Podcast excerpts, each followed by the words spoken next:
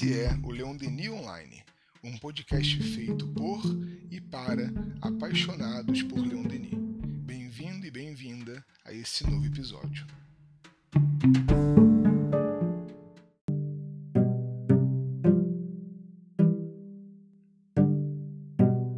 Olá, vocês que me ouvem. Desejo que estejam bem na medida das possibilidades desses dias pandêmicos. Eu sou Magdala Monteiro e, dando continuidade à série Filosofando com Leon Denis, falarei hoje sobre a inspiração na vivência dos filósofos. Eu vou iniciar lembrando a obra de Platão, intitulada Fedro, onde está registrada a investigação que Sócrates faz acerca da inspiração recebida pelos gênios, que ele não poderia chamar de mediunidade, até porque esse termo era desconhecido na época, e foi denominada então como loucura, e delírio. O pensador vai nos dizer então que a loucura não é exatamente um mal, mas uma inspiração dos deuses que leva o sábio a obter belos resultados. Ele cita a profetisa de Delfos e as sacerdotisas de Dodona, prestam que, que elas prestam grande serviço às pessoas e aos estados da Grécia quando estão em delírio. E os antigos, segundo ele, nem consideravam a loucura como desprezível ou desonesta. Ao contrário, era uma dádiva dos deuses, um bem mesmo. Ele cita ainda que, quando epidemias e flagelos caíam sobre os povos como castigo, o delírio em determinados mortais inspirou-lhes as profecias e descobriram remédios, refúgio contra a ira divina nas preces, nas cerimônias expiatórias. Existia também ainda um, segundo Sócrates, um outro delírio, o da inspiração pelas musas. Quando esta atinge a alma, transporta para um novo mundo e então se sente inspirado em poemas que servem até de ensinamento às novas gerações. E o homem não deve se deixar perturbar e nem temer tudo isso. Vamos buscar na obra No Invisível de Leon Denis, quando ele aponta para essa questão e nos remete a pensar sobre os homens de gênio, os santos, os profetas, os grandes poetas, os sábios, artistas, os inventores, todos aqueles que engrandeceram o domínio da alma são criaturas enviadas dos céus. São os executores dos desígnios de Deus aqui no mundo. E a cada página da Bíblia, ele nos diz que encontramos textos que afirmam a mediunidade sob todas as suas formas e todos os seus graus.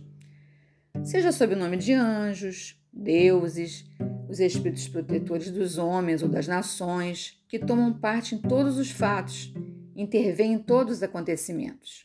Um exemplo, Moisés. Moisés é evidente e auditivo. Ele vê Jeová, o espírito protetor de Israel.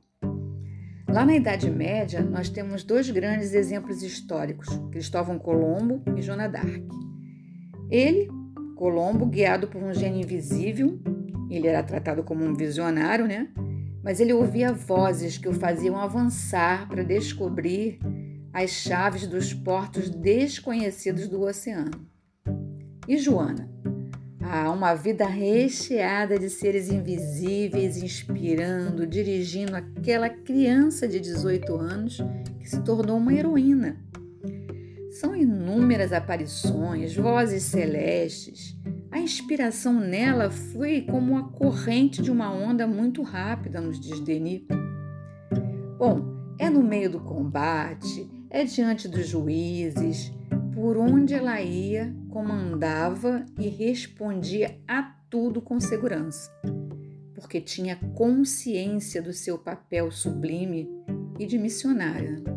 Ela não titubeia na fé, mesmo diante do suplício da morte, ela se, se coloca inabalável, iluminada né, por uma luz que vinha de outro mundo.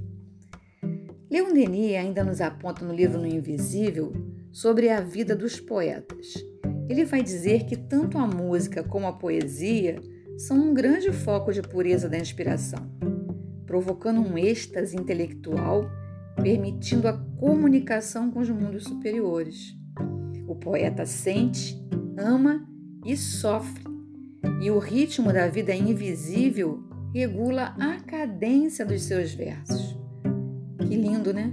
Nos fala ainda Leon Denis que todos os grandes poetas heróicos, eles iniciam os seus cantos por uma invocação aos deuses ou à musa. Lembra lá da musa que Sócrates disse? Pois é. E os deuses invocados, isto é, os espíritos inspiradores, eles vêm, eles respondem ao chamado.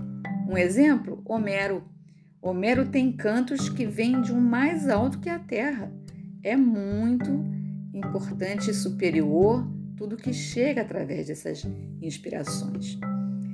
Quando Sócrates busca mostrar os benefícios dessa loucura, que seria na verdade o exercício da mediunidade, nos faz é, lembrar o que nos diz o livro dos médios, anotado por Allan Kardec, que essa faculdade ela é inerente ao homem, não se caracteriza, portanto, como um privilégio. E que médium significa o quê? Intermediário. Entre o quê? Entre faixas vibratórias diferentes. E médium é todo aquele que sente em um grau qualquer a influência dos espíritos. E aí a gente volta ao nosso querido Denis, que nos fala lá em Problema do Ser do Destino, e fazendo um reconhecimento aos gênios, né, que devem muito à inspiração. E esta é definitivamente uma das formas de mediunidade. Mas não se poderia dizer que os homens de gênio são como um simples instrumento quanto é o médium, pois ele é, sobretudo, uma aquisição do passado. O resultado de, de, de estudos seculares, de uma lenta e dolorosa iniciação. Estas antecedências desenvolveram no ser uma profunda sensibilidade que o disponibiliza às influências elevadas. O Mundo Invisível e a Guerra, outra obra fabulosa de Denis, nós vamos encontrar que a inspiração que certos escritores gozam em muitos casos, ela pode ser considerada como uma das formas de mediunidade também. Por quê? Quando uma onda de pensamento nos invade e temos dificuldade de fixá-los no papel, podemos crer na manifestação do eu subliminal ou, mais frequentemente, em uma ação exercida pelo mundo invisível, que nos envolve e penetra com os seus pensamentos. Porque o pensamento é uma força cujas vibrações elas se alastram, né? como, um, como numa superfície de água, os círculos produzidos pela queda de um corpo, em extensão, em potência, as vibrações do pensamento variam conforme a causa que as produz. Os pensamentos das almas superiores, então, alcançam incalculáveis distâncias. O pensamento de Deus anima e preenche todo o universo. O pensamento exterior nos domina, não nos obedece.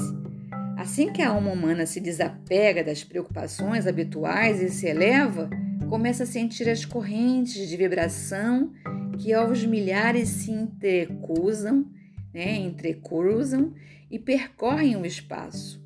E o médium sofre seus efeitos mais que as outras criaturas.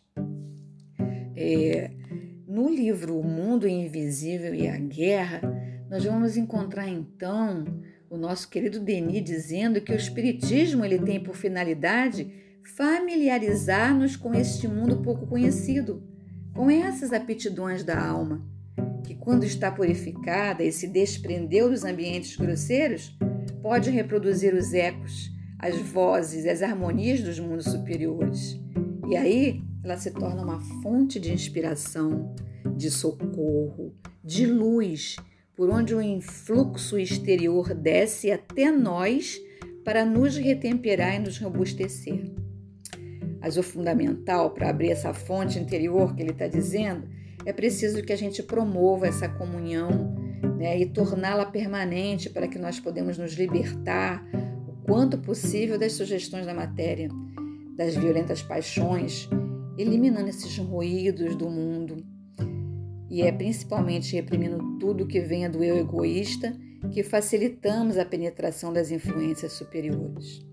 Vamos recorrer então, pela oração espontânea, por essa manifestação do pensamento que não é uma repetição mecânica de palavras, não pode ser, mas é um grito do coração a essa inspiração, a esse influxo do alto que irá se avolumando de tal maneira que a comunicação com o que existe é de grande e elevado no invisível e tornar-se-á familiar e constante para nós. Seremos assim, então, intermediários e agentes do pensamento superior. Dessa forma, teremos tal força e tal apoio que de agora em diante não teremos mais desânimo, vacilação, nem fraqueza e nos sentiremos envolvidos por essa confiança e essa serenidade que a posse desses bens que os imorredouros do Espírito nos garante. Bem, meus amigos, me despeço então a todos com um grande abraço. Permaneçam nos cuidados diários, hein? Bye, bye.